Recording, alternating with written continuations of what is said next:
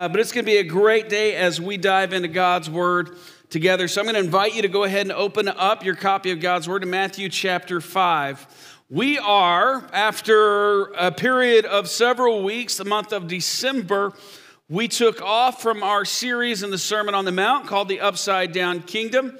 And today we dive back in to that. So I hope that's good with everybody. We're going to do it whether it's good with us or not because it's the only sermon I have prepared for today, believe it or not. Um, and so Matthew chapter 5 begins a short section in the Sermon on the Mount. So if you think of our, our time in the Sermon on the Mount as a series called the Upside Down Kingdom, then we're going to take the next three weeks. This is going to be like a mini series in that larger series.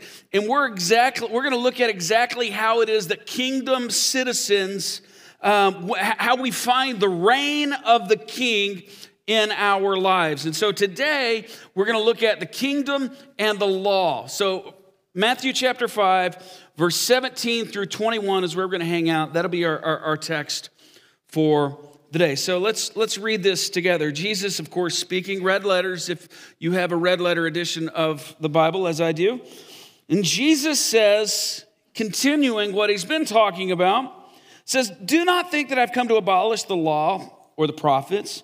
I've not come to abolish them, but to fulfill them.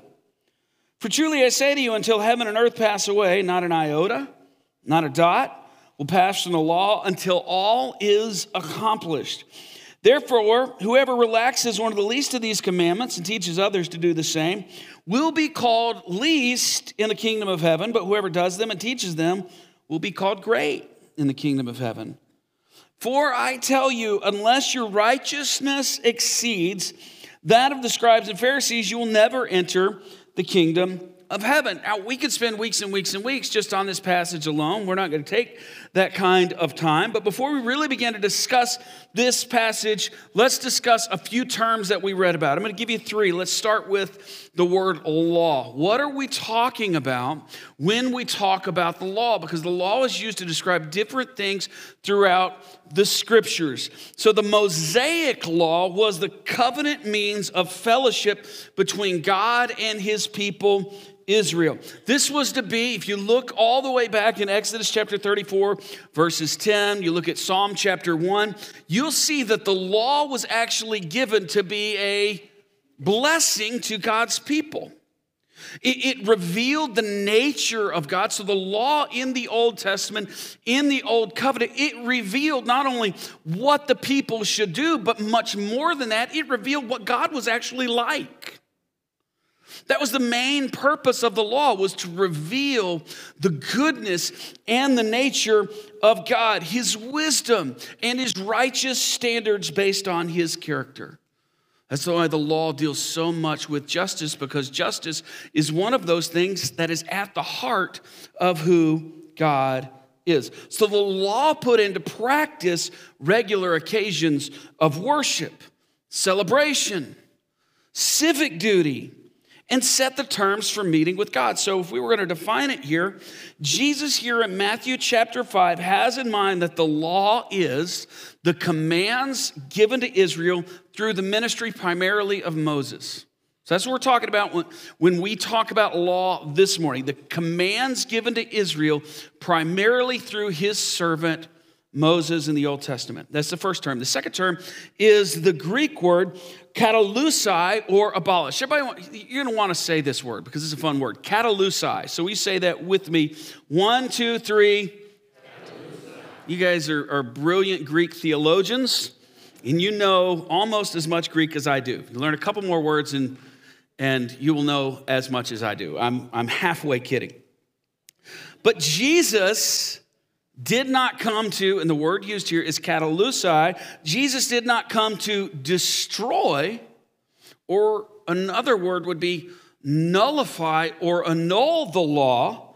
In other words, Jesus is not saying, we have to be careful here, Jesus is not saying that the law has no value.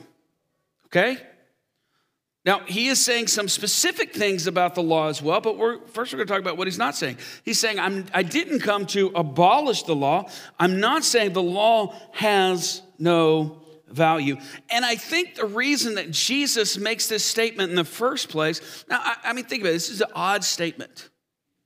Why would a teacher, a Jewish teacher in the first century, a Jewish rabbi, why would he get up in his first message to the people and say, by the way, I did not come to basically destroy the Torah? I mean, doesn't that seem like an odd thing to say? I mean, what if in my first, the first time you heard me preach, I got up and I said, Hey, I am not here to burn Bibles. Now, is that true? Well, it is true. I'm not here to burn Bibles.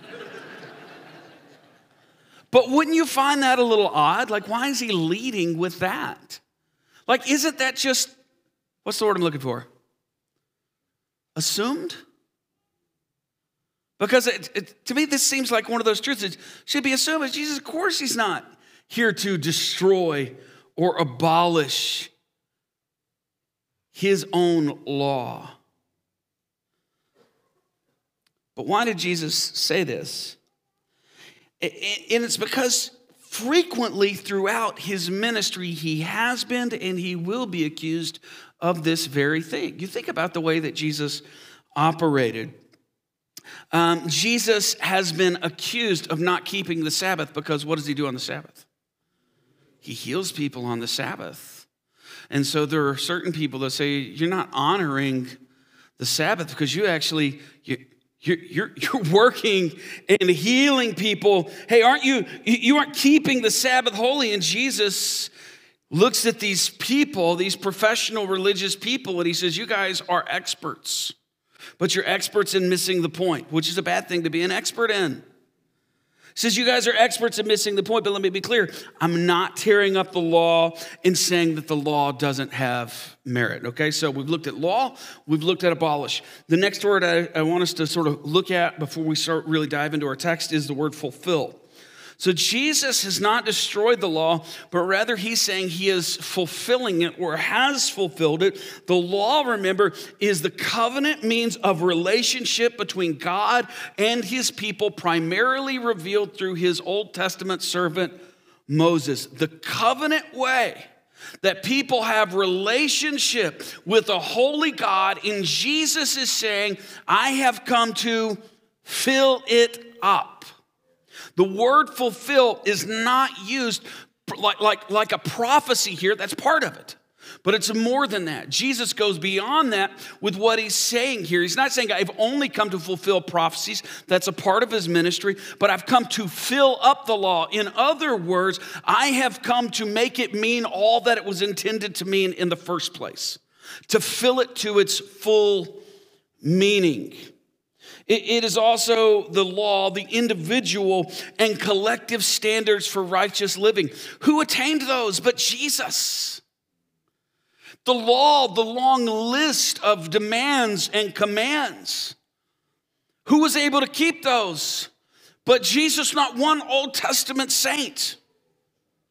Which is why we also had the sacrificial system in the Old Testament. Jesus is saying, I came to fill it up, to give it its fullest meaning Right? And we see in the Old but if we see the Old Testament as less than what it's meant to be, if we look at the Old Testament, only see it as a collection of poems, of prophecies and rules, then what Jesus is saying here is impossible to understand. But if we see the Old Testament, and within the Old Testament, the Torah, the five books of the law, and if within the Torah we see the specific laws that were given through God's servant Moses, if we see all of that as a part of one story, then we can see what Jesus meant when he said, I have come to fulfill it or fill it up. So, how does Jesus fill up the law and give it its truest meaning? Well, first of all, we recognize that all of the Old Testament points to Jesus. So when he fulfills the law, he's saying all of those things intentionally pointed to me, my coming and my person in the first place. That the history and the pattern of Israel, when you study the Old Testament, you see sin, captivity, and then what? Deliverance. Sin, captivity, and deliverance is a picture that is repeated over and over and over. And what is Jesus saying about how he fills it up? He is saying that the picture of Israel and the way he delivers them after their sin in captivity is also a picture of who? You and me. So we read ourselves into the story.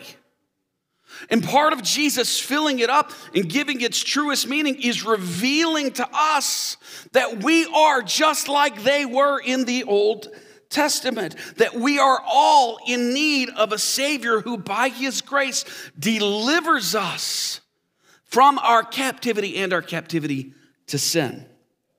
So we also see, this is what Jesus meant, that the sacrifices of the Old Testament all point to who? Jesus, the final sacrifice on whose behalf? Yours and mine. Old Testament's talking to Israel.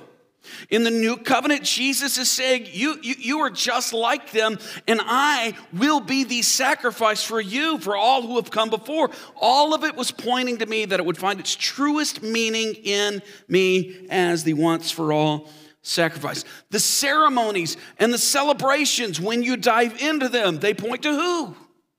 Jesus. It's not multiple choice, gang. The answer is the same every time. It points to Jesus. The prophecies have and will have their ultimate fulfilling in Jesus as Messiah. And all of the righteous demands of the law, which paint a picture of the holiness of God, were met in who? This is what he means when he says, I've come to fulfill it, to fill it up. One of my favorite stories in all of Scripture, I can't remember if I've, if I've taught on this here yet or not, but one of my favorite stories in all of Scripture takes place in Luke chapter 24. In Luke chapter 24, we're post resurrection, and Jesus, you remember the story, many of you will, that the one thing that Jesus does after the resurrection is the one thing that none of us would have done. One thing that most of us would have done if we were raised back to life is we would have inaugurated the kingdom. Like I am here, I mean business, I have proved it. Everybody can know now that I am God. But what does Jesus do? He takes a walk. You remember where he was walking to? Somebody tell me. He's walking to Emmaus with a couple of guys who are walking the wrong way. And in that, that walk with these, these, these disciples, heartbroken disciples, this, this, this, this verse, Luke chapter 24, verse 27, says, In beginning with Moses and all of the prophets, he interpreted to them in all the scriptures the things concerning himself. Jesus is saying, I have come to fulfill the law. And these guys, looking back on the ministry and the life of Jesus, says, He, he, he the whole time we walked, said, That was about me, that was about me, that was about me, that pointed to me, that pointed to me, that was about me. This is how I fulfilled that. That he said, all of the law, all of the prophets, he interpreted to them in the scriptures all of the things concerning himself. John chapter 1, 43 through 46 says, The next day Jesus decided to go to Galilee. This is when he's calling disciples.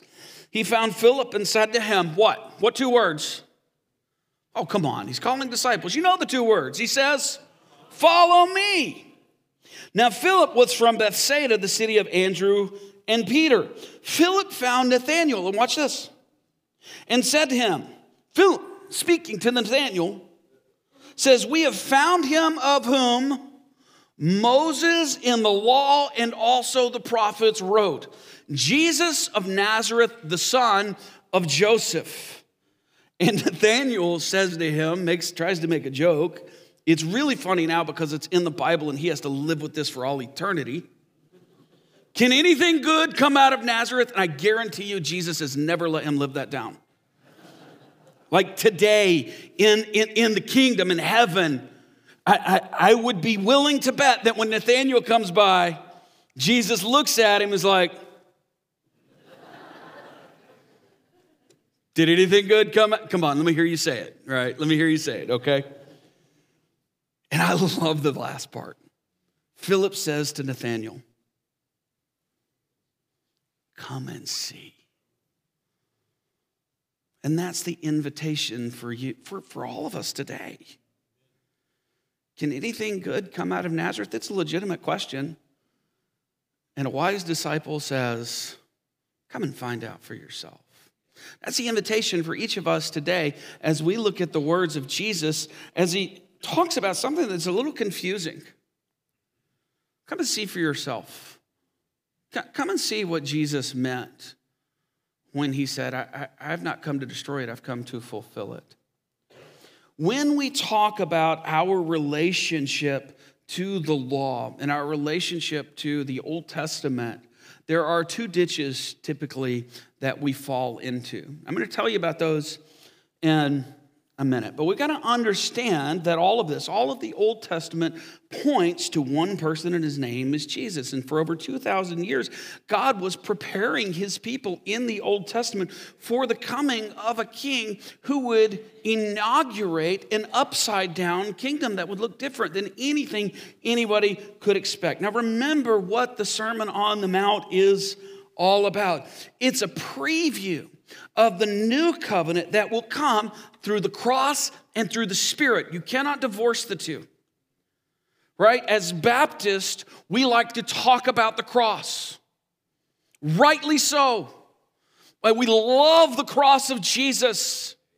It is where he made things right so that we could have relationship with God. But relationship with God does not happen if the Spirit does not give life to a person. We cannot talk about the cross without talking about the Spirit. The new covenant is dependent on the work of Jesus on the cross, but also the Holy Spirit bringing life to your dead soul. Both are integral. So let's be people who are not scared of the work of the Holy Spirit, but delight in what the Holy Spirit does when He does unexpected things in our lives, in the lives of those around us. Amen? The Sermon on the Mount starts in Matthew chapter 5, verse 3, with the Beatitudes, the blessings or the congratulations. And Jesus pronounces blessings on people because they're a part of the kingdom. And this is the gospel. God has come to you and has included you and has embraced you, and you embrace him. And by holding on to Jesus, you belong in the kingdom. That, that's the announcement. By clinging to Jesus, you belong and are a part of this upside down kingdom, heaven's kingdom.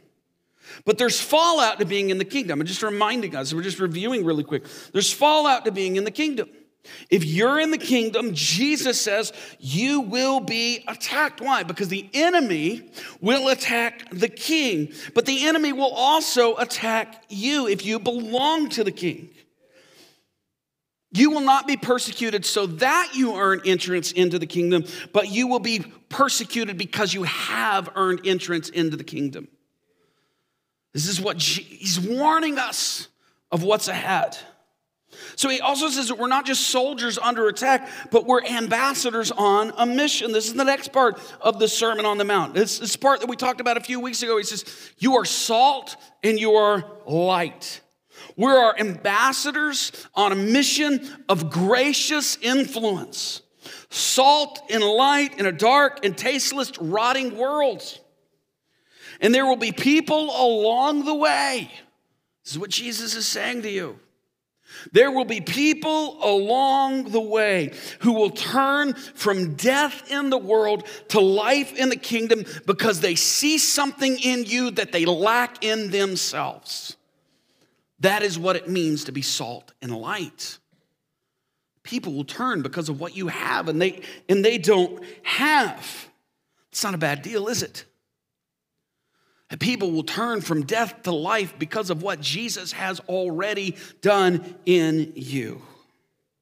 When we think about our relationship with the law, I told you a moment ago, there's two ditches that primarily we wind up in, that we can fall into. And these two ditches have always been present. We'll demonstrate that through the disciples here in a moment. I, I read this week, and I think it can be helpful, helpful for us to think specifically about two of Jesus' followers as we do this. Ditch number one is legalism. Ditch number one is legalism. 12 disciples, can you name them? All right, well, let's name them together. The first couple are pretty easy. We got four guys, two sets of brothers. All right, Simon, Andrew, James, and okay. After John, we have Philip and Bartholomew. Also, this is where it gets confusing. Also called anybody? Nathaniel. Very good. After Nathaniel, we have the guy who wrote and penned the human author of the gospel we're in right now. His name is Matt. We're in Matthew, guys. You should say that with confidence. I think somebody just said Billy. Like, that is not the correct answer. You have Matthew, you have James Alphaeus, you have Thaddeus, Simon the Zealot, and Judas, also called Iscariot. Most of these guys have one name. You think about it Simon, Andrew, Billy, if you include him, Simon, Andrew, James, John. But a few, only a few of them have descriptors attached to them. One of the Jameses is given the descriptor Alphaeus. Why do you think he's given the descriptor Alphaeus? Because there's two Jameses. All right, the, the gospel, I don't know that Jesus went around, you know, and said, all right, there's, there's James number one, oh, and you Alphaeus. All right? But the gospel writers, so that we would understand who's being talked about here, uh, designates them as James, the son of Zebedee, and James, the son of Alphaeus, just so that we do not get confused. One guy is called Judas Iscariot. Iscariot is not a title. It most likely comes from the Hebrew words Iskarioth and are turned into Iscariot. So, what does that mean? Judas is the guy from this village called Kerioth. Judith, Judas from, now I'm going to trip over my words, Judas from the village of Kerioth. But there's another guy. There's another guy that we read his name, but we haven't talked about why his name. Who would that be? Simon the what? Zealot is not a last name. Zealot tells us something about this guy that found himself following after Jesus. The Zealots were religious and political party who believed that their zealous interpretation of the law might usher in God's kingdom. The, these guys were so hardcore. And they've even been called the first terrorists the world ever saw. I'm not kidding. I, I, I'm not making this up. Why were they called that? Because of their propensity to violence to keep the purity of their religion. Now, I, I hope someday many of you will travel with me to the Holy Land. Um, and if you do, God willing, we'll go to a place that we weren't able to go to last time because of some tension in the area. But there is a there is a church, it's one of my favorite places in the Holy Land. Eh, there is a church that is built on top of just one of the most phenomenal sites, and it's built on the top of Jacob's Well. And you actually go in this church, they build a church on top of everything to preserve it, but also to venerate it. Um, and you go into this church, and it's you go into a lot of the buildings there, and they are so ornate and high church. And I don't, I don't necessarily understand all of that. It's a little foreign to me. But this one church, like I went in and the artwork was some of the most beautiful art I've ever seen in my life, maybe my favorite. And you go to the front of the room, and then there are stairs, and you go down the stairs, and you go down below, and you actually get to the, the well. And you can dip water from the same well that Jacob drank out of, from the well that Jesus sat next to and ministered to a woman. One of the paintings, rather, it's not a painting, one of the mosaics in the room, because that's what strikes you about this. Beautiful stained glass mosaics, more detailed than anything I'd ever seen. One of the mosaics in the room is, is odd. You see pictures of saints and you see pictures of Jesus doing stuff, playing with children or teaching or what have you. But there's one mosaic that has a picture of a priest getting his head chopped off with an axe. It just doesn't really fit. And the story is this is a true story. This only happened, this happened within many of your lifetimes, maybe my lifetime. It happened in the 70s. I don't remember what year. There was a priest who was the priest at this particular church. And people were upset with his ministry. There were some zealous people in the, in the area, and they came in and they martyred this priest with an axe. And we asked the question what was their persuasion? In other words, what religion? Because we're thinking, I'll be honest with you, we were thinking Muslim extremists had come in and, and martyred this priest. That wasn't the case at all.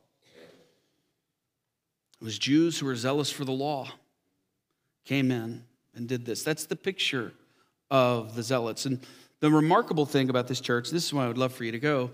Eh, can you imagine like signing up for that job? Like when they're like if that goes on Indeed and like you're, looking for a new job, like new priest, what happened to the last priest? He was killed with an axe right there on the floor. This is true story. So it took a while to find a priest, but they find a young guy to come in. He's still there. And the, the, the priest that came in, his name is Father Justinos, is the artist who has recreated all of the art in that building with mosaics. It's the most beautiful thing I've ever seen, art wise. That's the picture of a zealot. We, we hear zealot today, we think, oh, somebody's really excited. No, no, no, no. A zealot in the Bible was someone who would kill people to keep their religion pure and undefiled. They, they, were known as terrorists because they kept these, these daggers under their coats. And they would walk up to Roman citizens in a crowd and stab them, kill them, murder them, right there on the spot. And Jesus calls one of those guys to come hang out for three years. That's the zealots. Simon the Zealot belonged to a group that would have looked at the Old Testament law and said, we got to do everything we can to keep every single one of those to the absolute best of our ability. He would have agreed with the Pharisees on nearly everything, except for one thing. He'd say, You guys don't go far enough. We, we got to go further.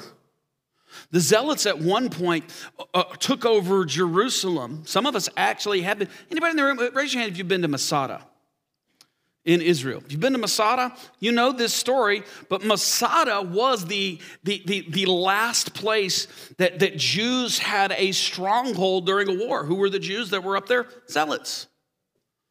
They retreated from Jerusalem, went to this fortress till the Romans came in and, and they took their own lives before they got there. Zealots a man who would have so much regard for the law.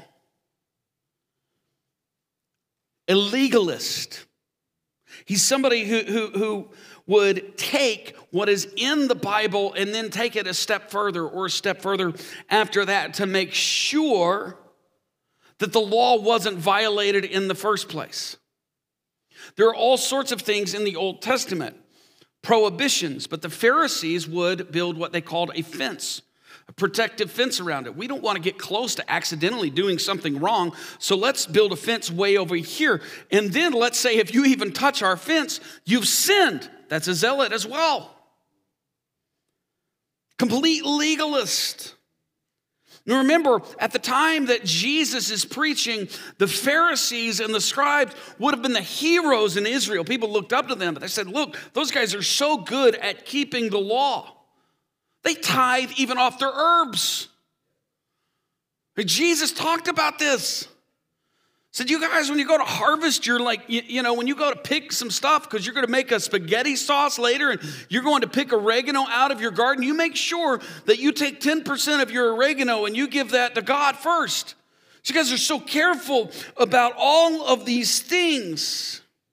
The legalistic thing is to, is to, is to take good, God given laws and principles and go further than God went.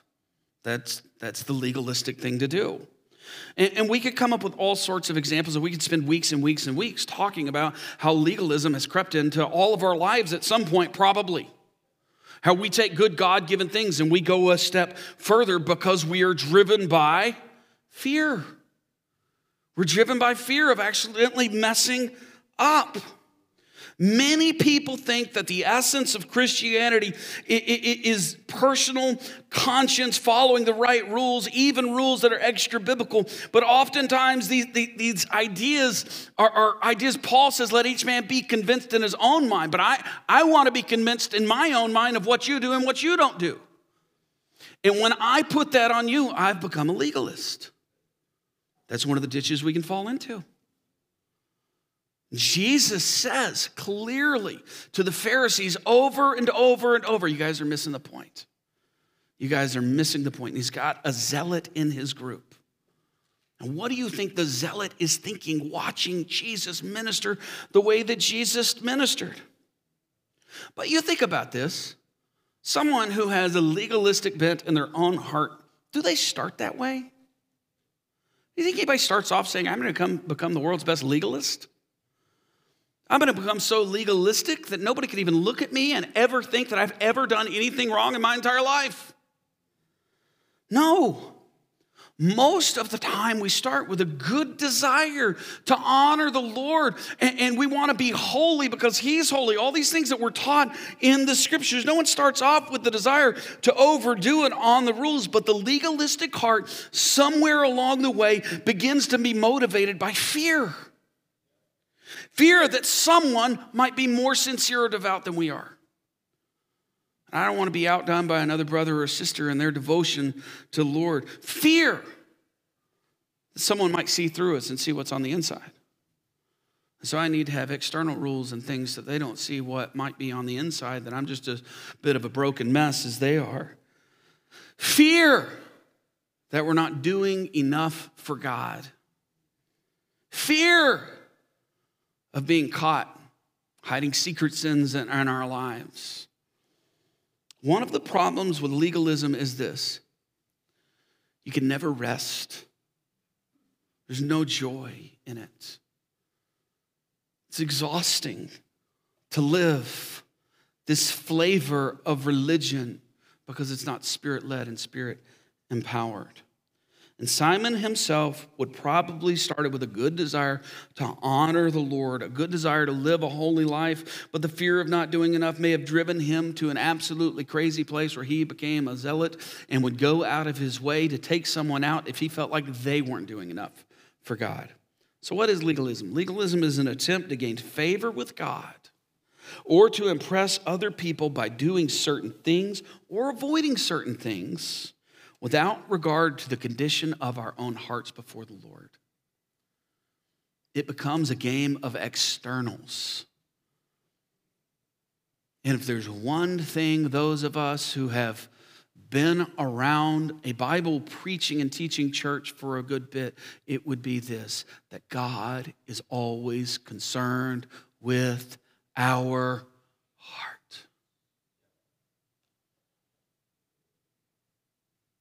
He is so after your heart this morning. And when the things that we attempt to provide us cover with other people or with Him prevent us from opening up our heart, and that's when they become a detriment to our own spiritual health. So, do you find yourself in that ditch? Do you find yourself walking close to that ditch?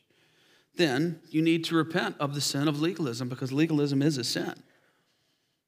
Because it is prideful in its nature. Modern day legalists are, want to major on the minors. And sometimes, as parents, can I just be honest with you? We're so guilty of this as parents because we're so scared that our kids are really going to mess up. And so we sometimes will focus on small ticket items instead of big ticket items. The big ticket item as a parent to my children is where's your heart in regards to your Savior? Are you growing in your dependence and your love for Jesus? And as a parent, I need to learn. I need to learn this. To focus less on the external things that I can observe as a mom or a dad, and to ask the more intriguing, deep questions of where's your heart in regard to Jesus? How's your love for Christ? Are you growing in that? Do you feel yourself more attracted to Jesus because of what he is revealing in you and what he is doing in you? But sometimes we can tolerate, if we're not careful, serious sins like gossip and greed and pride while we tolerate, while we don't tolerate other sins or other things that we would label as sins. Jesus encounters the Pharisees in Luke chapter 11 and he calls them on the floor for being concerned about minutia and having no concern for the purity of their own hearts before God. Notice that Jesus does not beat around the bush. He's not apologetic for stepping on our toes here. He says, "But woe to you Pharisees, for you tithe mint and rue and every herb and neglect justice and neglect the love of God." These you ought to have done without neglecting the others. Look, he's not saying don't do the other stuff. He's saying don't neglect to let your heart burn for God. And if your heart's not burning for God, get that right before you do anything else. Stop being concerned about externals and neglecting the own the condition of your own soul. Powerful for all of us to hear daily. For you love the best seat in the synagogues and greetings in the marketplace. Woe to you, for you are like unmarked graves, and people walk over them without even knowing it. Repentance is the cure for legalism this morning. And it was in Jesus' day as well. But that's the first ditch. There's another ditch. There's another ditch over here. We'll call that ditch reductionism. Right? What do we do when we, we, we, reduce God's commands to something that, that no longer matters? So, Simon, remember, we're talking about the disciples here, using them as sort of a case study for how we get along. Simon the Zealot belonged to a political group that wanted to overthrow the Roman government. He loved certain laws so much that he would have seen men murdered for their blatant disregard of it. So, who does Jesus decide to call to be in the group alongside Simon the Zealot? How about a tax collector that worked for the Roman government? Let's see how these two guys get along. And when we go away to camp, let's have them bunk together. Can I mean honestly, just try to imagine the conversations Simon the zealot and Matthew the tax collector would have walking from place to place. You believe what? You did what? You worked for who? You stole what? In Jesus. Look at me, look around the room. We come from such different places. That's the beauty of the body of Christ. Some of us come from religious backgrounds, some of us don't. Some of us come from Baptist backgrounds, some of us don't. And Jesus says, I'll take that one choose him, I'll choose her.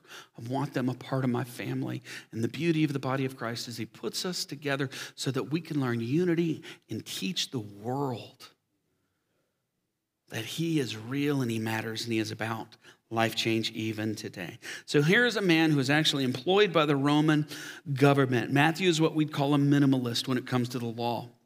Uh, who knows if Matthew had even read the law before? I mean, we don't know much less followed it. Let's read our passage again Matthew 5 17 to 21. Let's just see what Jesus has to say to us again. Do not think that I've come to abolish the law. And so Matthew might be like, Really? I, maybe I was hoping you would, or the prophets. I've not come to abolish them, but to fulfill them. For truly I say to you, until heaven and earth pass away, not an iota, not a dot will pass from the law until all is accomplished. Therefore, whoever relaxes one of the least of these commandments and teaches others to do the same will be called least in the kingdom of heaven, but whoever does them and teaches them will be called great in the kingdom of heaven. For I tell you, unless your righteousness exceeds that of the scribes and the Pharisees, and they do a lot, they tithe off their mint and their dill you will never enter the kingdom of heaven. So in Matthew, he says, you don't get off so easy that the law no longer has any impact on your life. But furthermore, more than what Jesus is saying to Matthew, what's Jesus saying to you? What's he saying to us this morning? He's confronted our legalism. And now he's confronting our, our, our minimism, our reductionism. Either a total disregard for the law of God or at least the minimizing of it in my life. One ditch is, is legalism, that we overdo it. We have no grace for people or ourselves. The other is Man, we don't even, we don't even need God's word anymore. I mean, we're so walking by the Spirit, I don't even need to read the Bible. And we minimize what God has to say in His Word, and He confronts us. Look at it, just remember the way that Jesus confronted people over their tendency to minimize it. Remember, He makes these statements You have heard it said. Do you remember we said something like this? You have heard it said, Hey, Simon, it's wrong to kill people. You have heard it said, it's wrong to kill people. You have heard it said, Thou shalt not murder. You remember that in the Old Testament? Everybody's like, Yeah, remember, that's a big one. But I say unto you, you don't even get to hate people. What? It, you have heard it said, do not commit what? Adultery. And even some guys in the room were like, really? That's in there? And they said, But I say unto you, don't lust. They're like, What? I, I thought we were getting away from the, the, the ditch of legalism over here. And Jesus is up the ante times 10 billion. Why? He's not concerned with the externals. What's he concerned about? Your heart. So, what's he saying to us this morning? Same thing he probably says to us every Sunday morning and every day of the week. I just want your heart. And I believe the other things will follow in line when I have your heart. The reality is, Jesus confronts both. He confronts us when we lust, but even don't act on our lust. He confronts both these ditches, and Jesus refused to get sucked down into one lane. Saying, You want me to be on your team? No, no, no, no, no, no. I walk a straight and narrow path that leads to life. And if you want life, you will walk a different way. And that's why we say today we follow in the way of Jesus. It's not legalistic, it's not minimistic. It's just the Jesus way. I don't have a good istic. It's just the Jesus way. It's just the way of Jesus. We walk in the way of Jesus. He was the keeper, uh, the perfect keeper of the law. He's the fulfillment of every promise, every prophecy, every good hope in the Old Testament. He's the perfect keeper of it. He filled all of it because you and I never could. And we must never get to a place in our spiritual journey where we, run, where we commit the sin of pitting grace against obedience. But we got to understand the distinction. You see, obedience to the law does not earn grace. Grace empowers obedience to Jesus. And Jesus does expect his kingdom people to live kingdom lifestyles, but that's only possible because of his spirit living inside of us, giving us grace each and every new day. A pastor friend said in church life, we actually fear that if we don't enforce law keeping, everyone will slip away into lawlessness. And we can, at least for a while, listen to this, this just nails us. At least it nails me.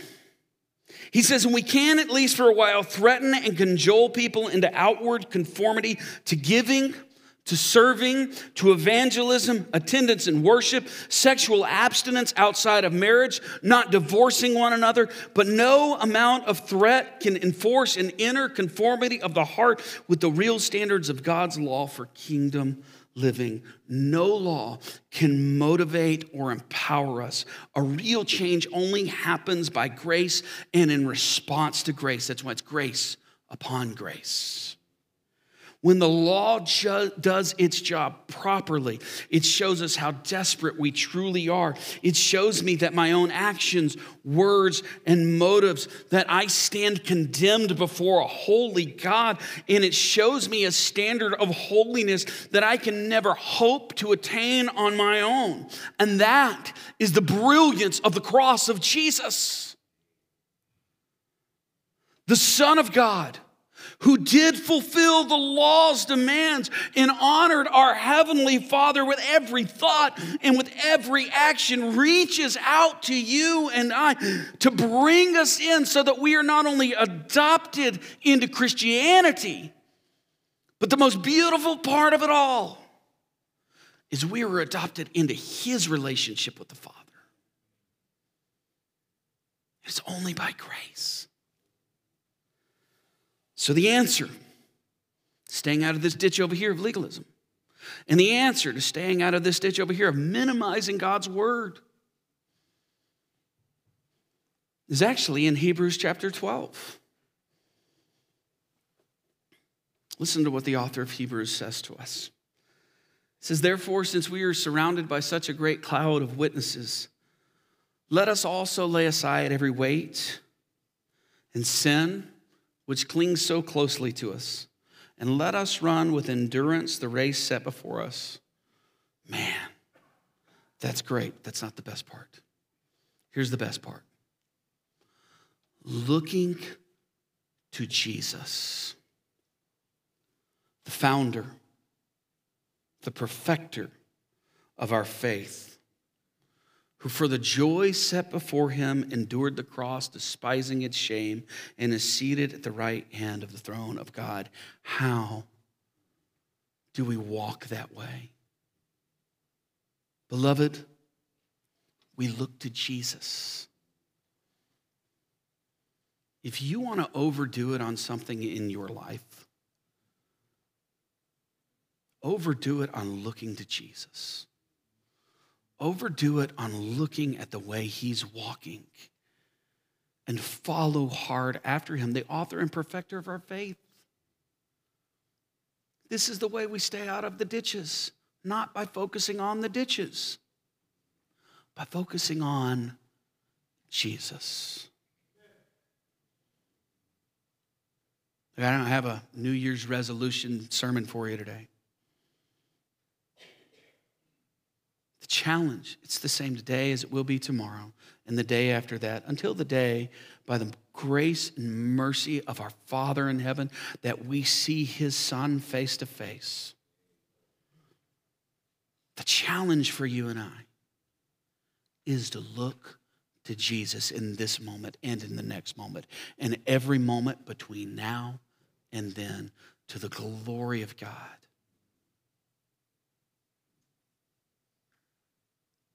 Heavenly Father, we need you to do a miraculous work in our hearts. Desperately, we need that. We are prone to wander.